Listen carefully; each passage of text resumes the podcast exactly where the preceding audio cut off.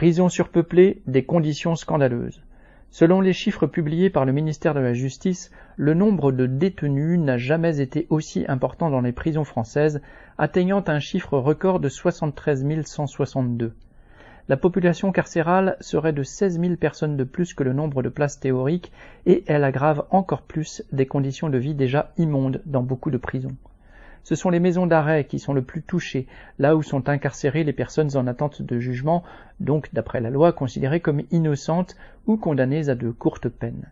Le taux d'occupation y est de 141,5% en moyenne, de 150% pour 55 prisons et atteint même 200% pour 8 d'entre elles.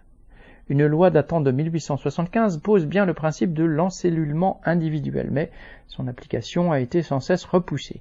Aujourd'hui, seuls 41% des détenus y ont actuellement droit, et alors que, citation, des cellules sont initialement prévues pour une ou deux personnes, elles se retrouvent à en accueillir trois ou quatre, fin de citation, dénonçait déjà il y a plusieurs mois le président de la section française de l'Observatoire international des prisons, OIP. Citation. On pose des matelas au sol, il y a moins d'espace de circulation, cette cohabitation forcée entraîne des problèmes de violence, des atteintes à l'intimité et à la dignité. En outre, faute de surveillance en nombre suffisant, les sorties peuvent être limitées à une heure ou deux, ce qui devient insupportable et peut rendre enragés les détenus dont l'espace vital se limite à 6 mètres carrés. À cela s'ajoute l'état infect de trop nombreuses prisons, vétustes et insalubres, avec des cellules dans lesquelles on gèle en hiver et on étouffe en été, où l'hygiène n'est pas respectée, surtout quand courent les rats et grouillent les cafards.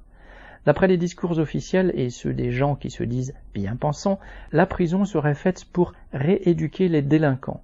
Vu les conditions sordides dans lesquelles croupissent les détenus, ils risquent d'en sortir pire que lorsqu'ils y sont entrés. Marianne Lamiral.